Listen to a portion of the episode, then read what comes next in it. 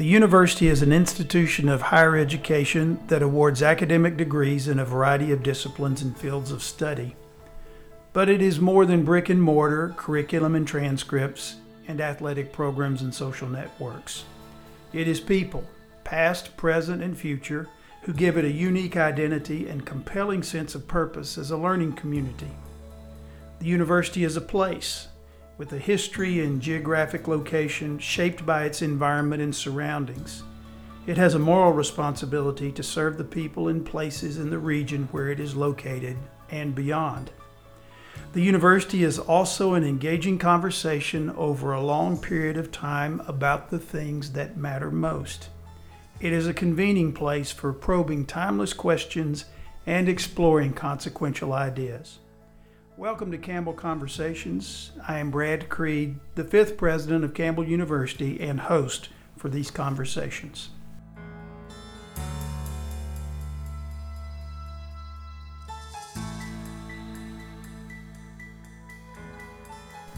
I live and work on a college campus.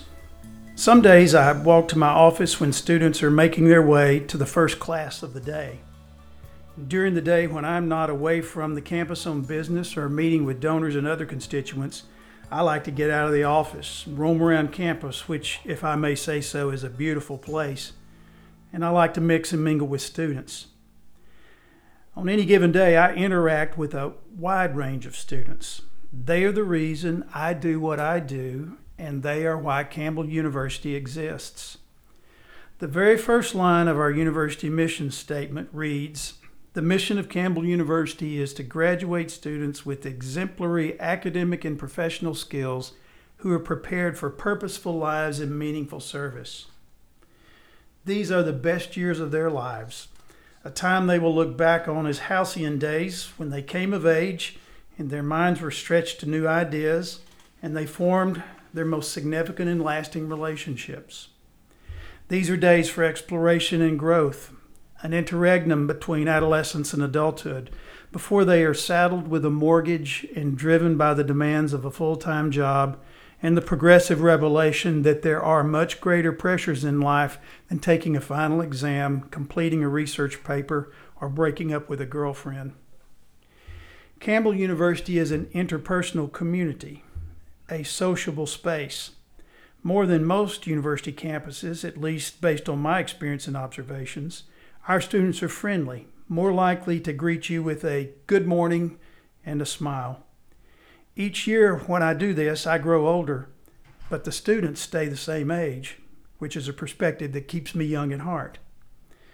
Behind many of the smiles and cheerful countenances, however, lurks a troubling uneasiness. According to some researchers, these college students are experiencing record levels of anxiety and stress. And this was happening before the onset of a global pandemic. They're having more struggles handling stress than previous generations of college students. Harvard University psychologist Howard Gardner is conducting a longitudinal study on higher education, which he launched in 2014. In studying multiple schools and conducting over 2,000 interviews, he has noted a common and consistent concern expressed by and about today's college students. These are concerns about mental health and the need to belong.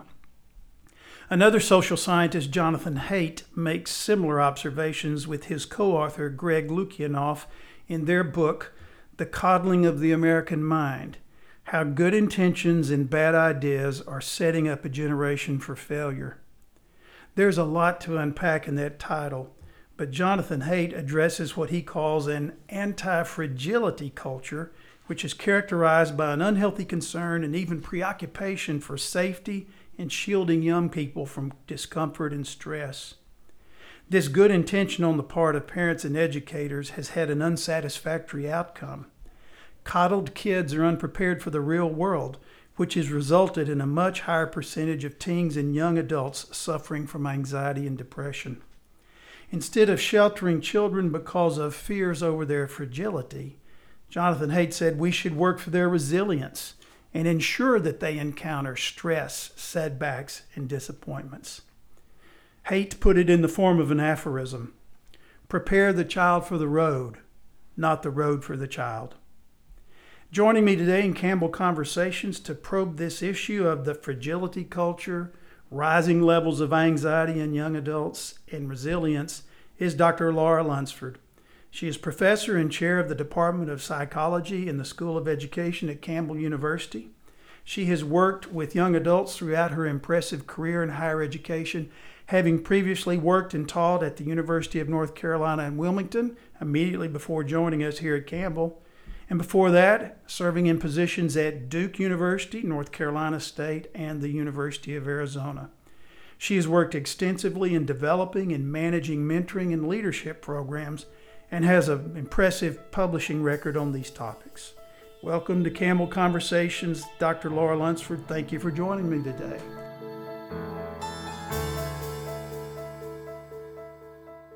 Thank you so much, President Creed. I can't imagine a better time spent than talking about one of my favorite topics resiliency.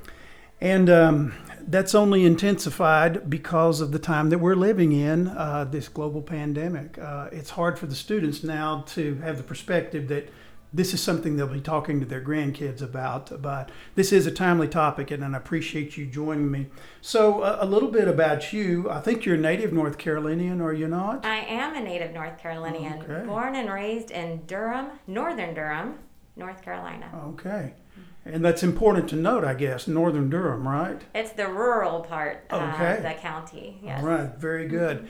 And uh, your field is psychology. How did you get interested in psychology? You know, I rib all psychologists. They they only went into that field because they're trying to deal with their own neuroses, and I'm sure you had other reasons. Oh, if, if only I could figure it out. Um, but actually, I started life in college as an electrical engineer. Oh, my goodness. I thought oscilloscopes were the best thing ever um, and went to NC State University where I figured out I love solving problems, but with people, not with things. Ah. And so I changed after two years to psychology and had some pretty amazing uh, free electives for a psychology major.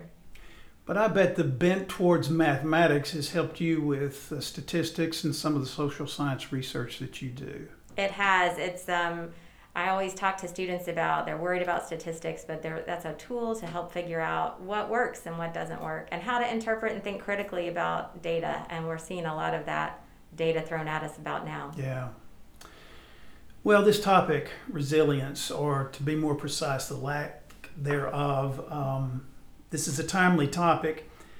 And I suppose I first became aware of this several years back in, um, in an article, I think, in the New York Times that was talking about this. And that, this kind of got attention. And as I began to reflect back on some of my observations and what was happening to college students, and uh, I, I recognize that. But first of all, what does it mean to be resilient? This is something that we should desire and we would want for our young people.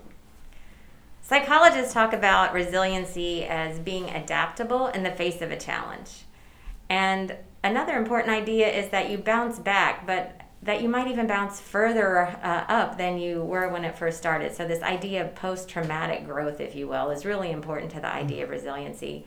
And it's useful to think about what does it mean in terms of people? Can you develop it as a skill? Is it something you're born with? And we do twin studies in psychology to try to answer that question. And it ends up that about 40 to 50% of resilience is trait based, or we would say you're, you're born with that. But the rest of it has to do with your family and the support systems in your community. They have a big impact on how resilient you are as well. Okay. So there is room for growth there. There is room for growth, and I just finished teaching positive psychology this summer. We talked a lot about resilience and how you can learn to become more resilient. Even at this age, uh, you know, sometimes we'll we'll say as educators so much uh, about a student's potential depends on uh, circumstances prior to our coming here.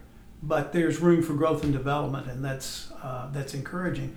Well, now to the assertion that's being made. Um, are today's young adults experiencing record levels of anxiety, depression, and other mental health disorders compared to previous generations? The answer is yes, and it gets so that's the, the quick and easy answer. They've done annual surveys of college students from 2007 to 2018, and they found during that time, uh, especially severe anxiety rates doubled from 6 to 12 percent. If we walked around on campus this time last year, probably about 25 to 30 percent of students at that moment would be reporting some uh, anxiety and depression. 20 percent are reporting it, an ongoing situation. There does seem to be an increase.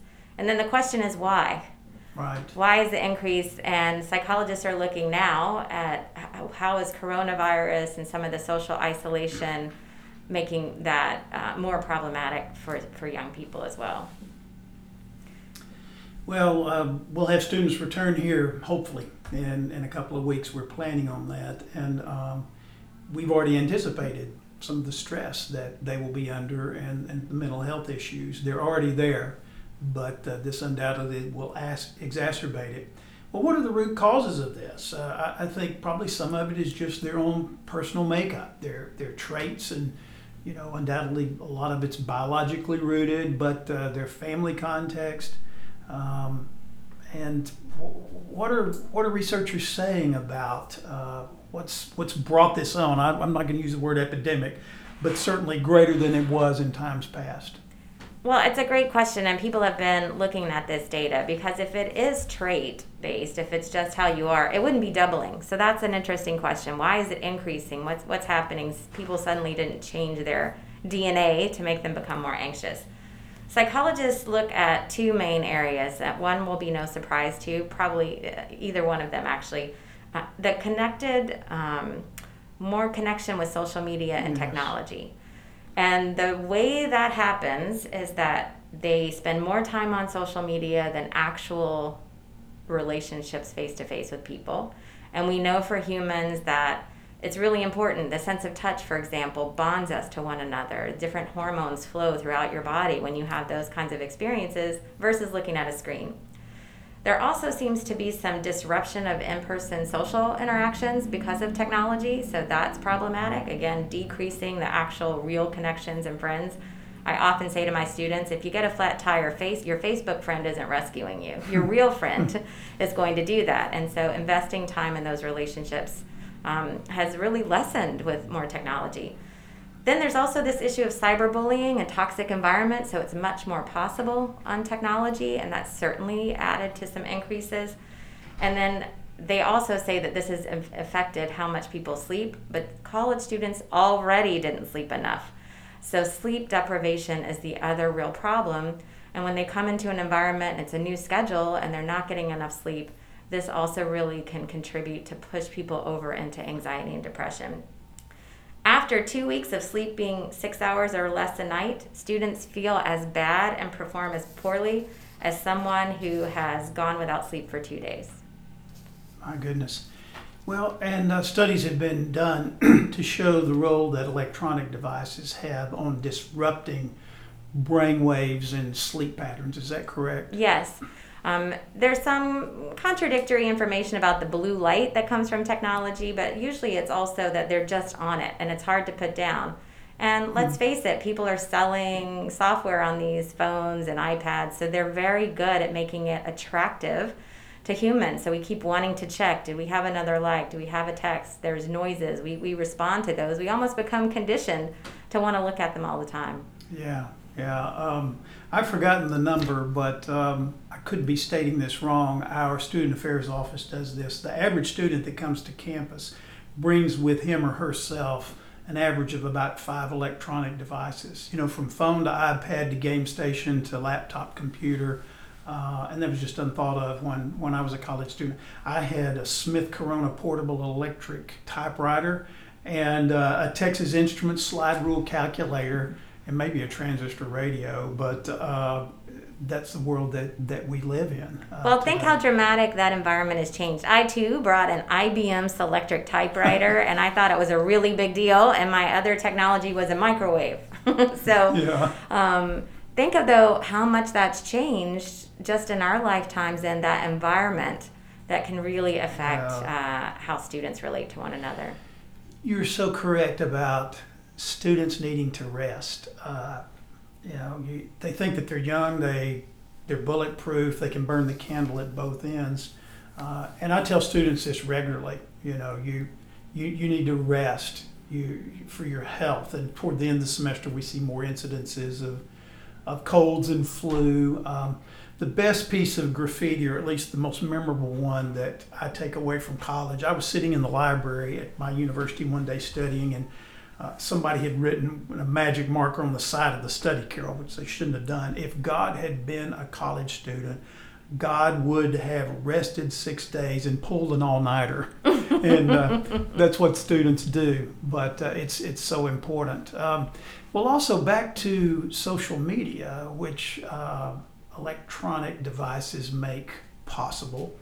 Um, you know, we hear today one of the characteristics of the, the age that we live in, postmodernism. That that's an awkward phrase. It means that after which is current, but is the socially constructed self. Yes. Uh, and I, I personally believe that more goes into a person than that.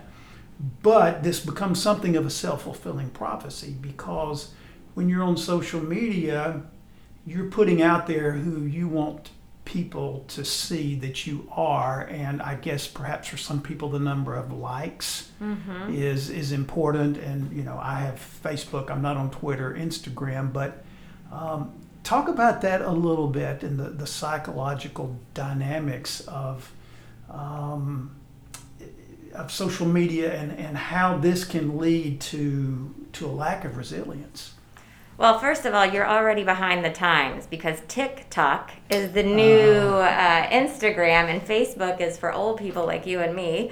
Um, and I also learned a new term recently from my students that scholars are starting to look at called FOMO fear yes. of missing out. Fear of missing out. And so they they present the best picture of an event. They're busy taking photographs rather than actually experiencing an event. And then all everyone else looks at that and thinks, "Oh gosh, I I missed out," or I have some fear if I don't go that I might miss out on something great. And so they're in this heightened level of uh, vigilance all the time, checking the social media, feeling like they have to put forth this really happy, positive persona and that's just not how real life is. So they're not being present. And a lot of scholars are talking about this idea of mindfulness that has been around for a long time, just to be in that moment, experience and be with the people whom you're with at that moment. One of the assignments I have in my psychology courses is a, a scavenger hunt. And they have to do things like just savor, slow down. A lot of the activities just force them to slow down. And it's amazing how students report how busy they realize they feel. And social media just adds to that. The idea of identity is we get to sort of pick someone else um, if we can just post different things or change the faces. And little kids know how to do this. Yeah. Um, I mean, I have a niece who can make me, you know, look like some actress. It's, I don't know how to do that on my phone. So, but just think about the messages yeah. that that's sending. Yeah, it's it's a new world indeed. Um, I, I want to tell you a little story about what happened to me a few weeks ago, and uh, I, I'm going somewhere with this. This this plays into this. I was back in the hometown where I grew up, visiting my parents, and um, as you know, I'm a runner. I went out for my my run, and uh, you know, ran by the old elementary school where where I went, and. Um, ran from the elementary school to the house I lived in between ages uh, two and nine. And then when I ran back, I ran from the elementary school to the house I lived in from ages uh, age nine until I left home, and each was about a half a mile. One was a little longer, but it occurred to me I was in the first grade, six years old, and I walked to school by myself. And on the way back on El Paso Street, I would sometimes knock on the door of Miss Jenny Rives, an elderly woman who you know asked me to stop by. She'd give me a Coca Cola, and um, here I was six years old being able to roam around. Uh, my parents are getting uh, older and took them out in the country for a ride and went down some old dirt roads. Uh, and I didn't tell them what had happened on some of those dirt roads when I was 14 because I had a friend whose family had a farm. And at age 13 or 14, he was driving the farm truck and we were allowed to roam. So, a question I often ask people now, and I'll ask you at what age were you allowed to free range? Do you remember living in the country? I just was talking with my mother about this this week because I was trying to recollect, and she agreed with me that it was around the age of six or seven. Yeah. And they vaguely knew what direction I was, so they could, you know, yell out when it's dinner Right. time. But there was no fences. Uh, I could go in the creek, go to the neighbors, um, and that's a really different experience. When I ask students today that same question, Okay. Um, how many of you have gone 24 hours and not talked to your parent? Uh, virtually no one will raise their hand, even in college. Wow. So it's pretty amazing that tether is very short for most students now, whereas um, it was pretty long uh, not that long ago. Yeah, I remember going to college, and uh, my parents drove me two and a half hours away, and they helped me move into my dorm room. I did not have a car. You know, they, they hugged my neck and kissed me goodbye, and uh, I called them once a week, and uh, you know went home occasionally. Um, well, the studies that I've seen show now, or starting about 1994, that average age of roaming, free ranging, has gone up from whatever it was to about 12 to 14. And there's a great irony here because in about the year 1994 is when national crime rates started uh, going down. And so, about the time the world is getting safer, we're keeping kids inside and uh, not letting them them free range. I don't know why that is, but um, I think you would agree with me. I've been in this probably a little longer than you. We've seen parents more involved with their young adult children over a number of years. And somehow I think for whatever benefits there are in that, this helps uh, to sort of foster this, uh, this anti fragility culture that people are talking about. Well, they've uh, we've long identified in psychology different parenting styles, and in addition to the normal four that we've talked a lot about in, in psychology, there's all the helicopter parents, so people know what Yeah. that is. But now there's Right. a new one, and it's called over involved. So the over involved parent, I think, is is what you're talking a little bit about, and there's certainly. Um, Parents have great intentions for their kids, but also learning to let them sort some things out on their own is also a really important skill. Yeah. Well, on that recent trip back to my home place, I, I did some further ruminations, and um, I, I either ran by or drove by some of the places that were formative to me, and some of them became apparent because they are no longer there. You know, they've been torn down. But I'm thinking about the local institutions. The, the church was very important in my formation. I was involved in Boy Scouts. Um, you know, the, the elementary school and the junior high that I attended are not there, uh, but other schools are. And so I, I think institutions play a formative role. We're such an individual culture. And uh, back to our previous reference to social media and constructing one's identity, uh, we're collectively formed. And um, this is why this question is important to Campbell University because um, the university cannot be a platform, it should be a place for formation. Um, and so, what role do institutions play? Uh, am I, do, you, do you agree with my observation that the positive influence in building resiliency, the topic of the day, uh, is, is waning in institutions? Uh, well, yes and no. Okay. I think it's easy to pathologize um, what might be uh, just sort of normal responses given that environment. So if I looked at my phone all the time, it would be normal for me to feel anxious. We should feel anxious uh, right now with coronavirus. That's a normal response. And so this idea that that's abnormal um, isn't quite right have institutions changed? Are people less likely to be members in churches, for example, or other civic organizations? I would agree with that. And I think that those have provided important places for young people to explore and get out on their own. Um, and I think there is a place for institutions to do perhaps a bit more to help help young people develop resiliency. Yeah. I hope we can cultivate a mindset that uh, to be a person is more than to be an individual. Or if you want to use that word individual, to be a, a full individual means you're part of a community. And um, that's what we're trying to do here. It's a very unique time when they have four years or so to be with people who are different than they are in something of a hothouse environment, I suppose. Uh, but uh, these places shape us and form us for good or for bad. I mean, there there's certainly deleterious effects from from institutions, um, and people have their stories about how an institution let them down or it, it, was too restrictive. It got in the way of being who they wanted to be. But uh, well, one of the things I love about Campbell, for example, is there's a no cell phone policy in classes. Yeah. And the wonderful thing about that is sometimes faculty need to remind students listen, this is a time for you to get to know someone you don't know, not look at your phone before class. And so my students know, and I know other faculty members do the same. It's like this is a time to be together, not just sort of, you know, check out your social media. So yeah. I think Campbell does a nice job of trying to reinforce some of those lessons of connection, which is one of the habits to develop resiliency. Yeah.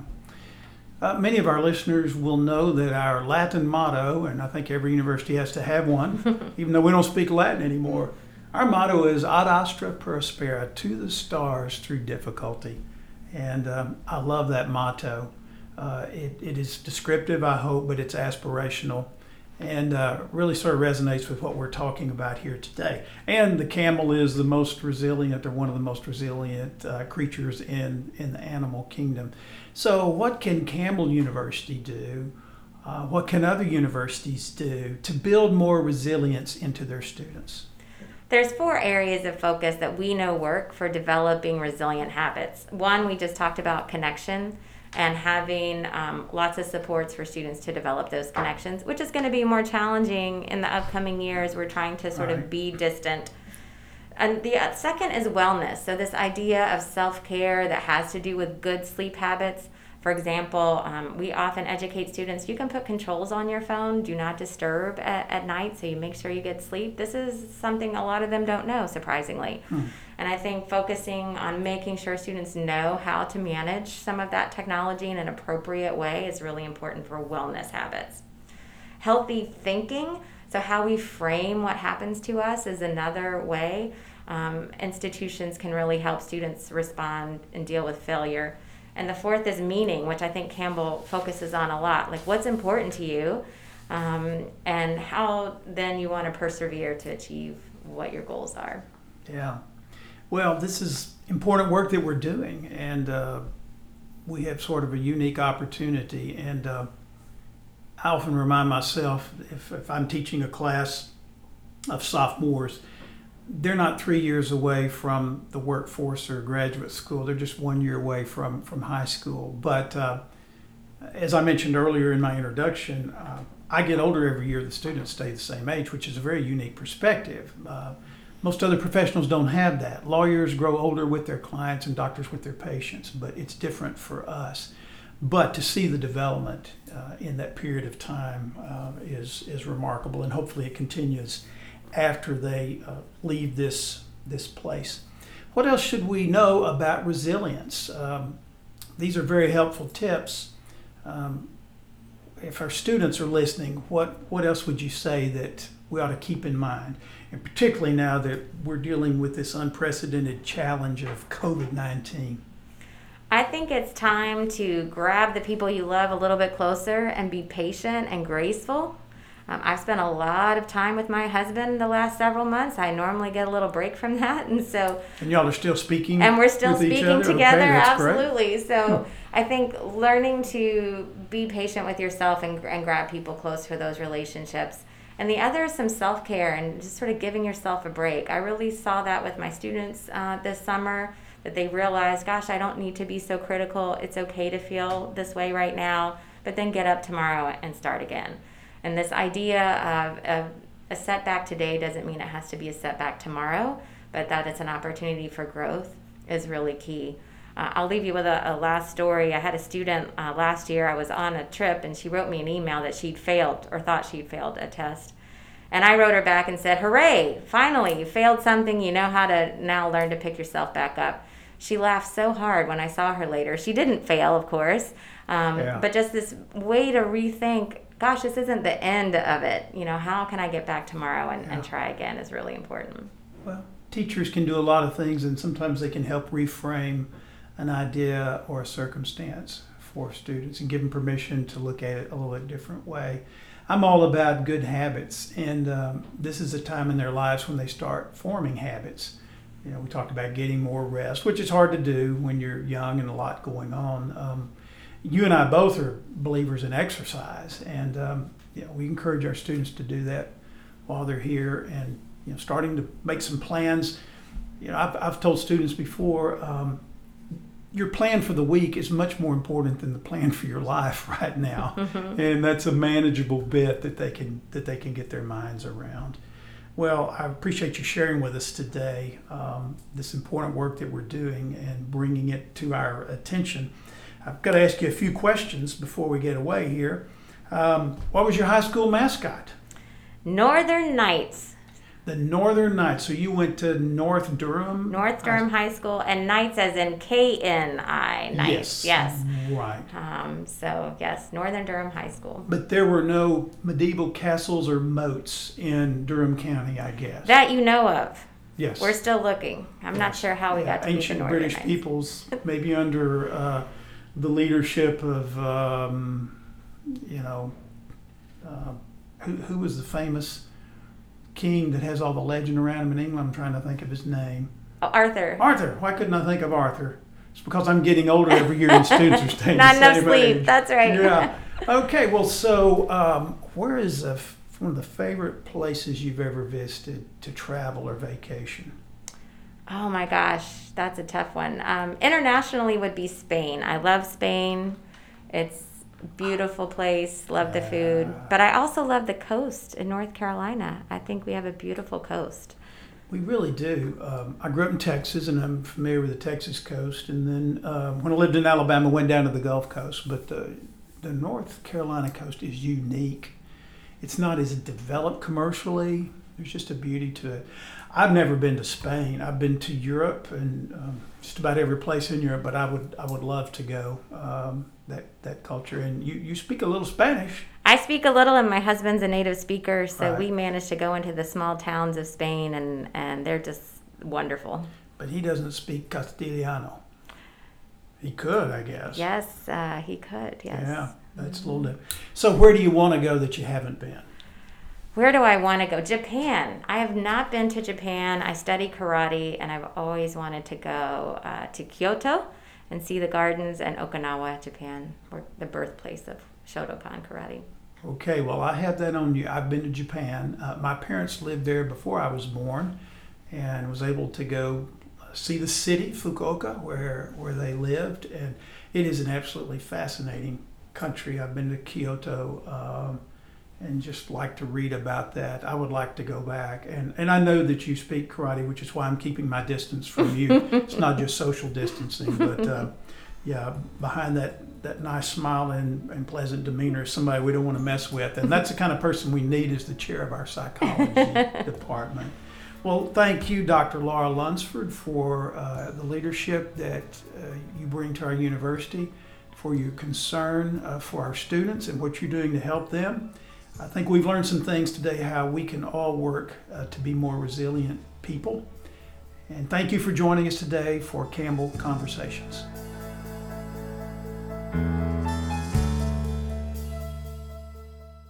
Campbell Conversations is hosted by Campbell University President J. Bradley Creed, and it's produced by me, Billy Liggett, Director of News and Publications. The second episode with Dr. Laura Lunsford was recorded on July 16th on the campus of Campbell University in Buies Creek, North Carolina. This and all episodes of Campbell Conversations, as well as Campbell University's Rhymes with Orange podcast, can be found online at campbelledu.podbean.com or at Apple Podcasts. Thank you for listening.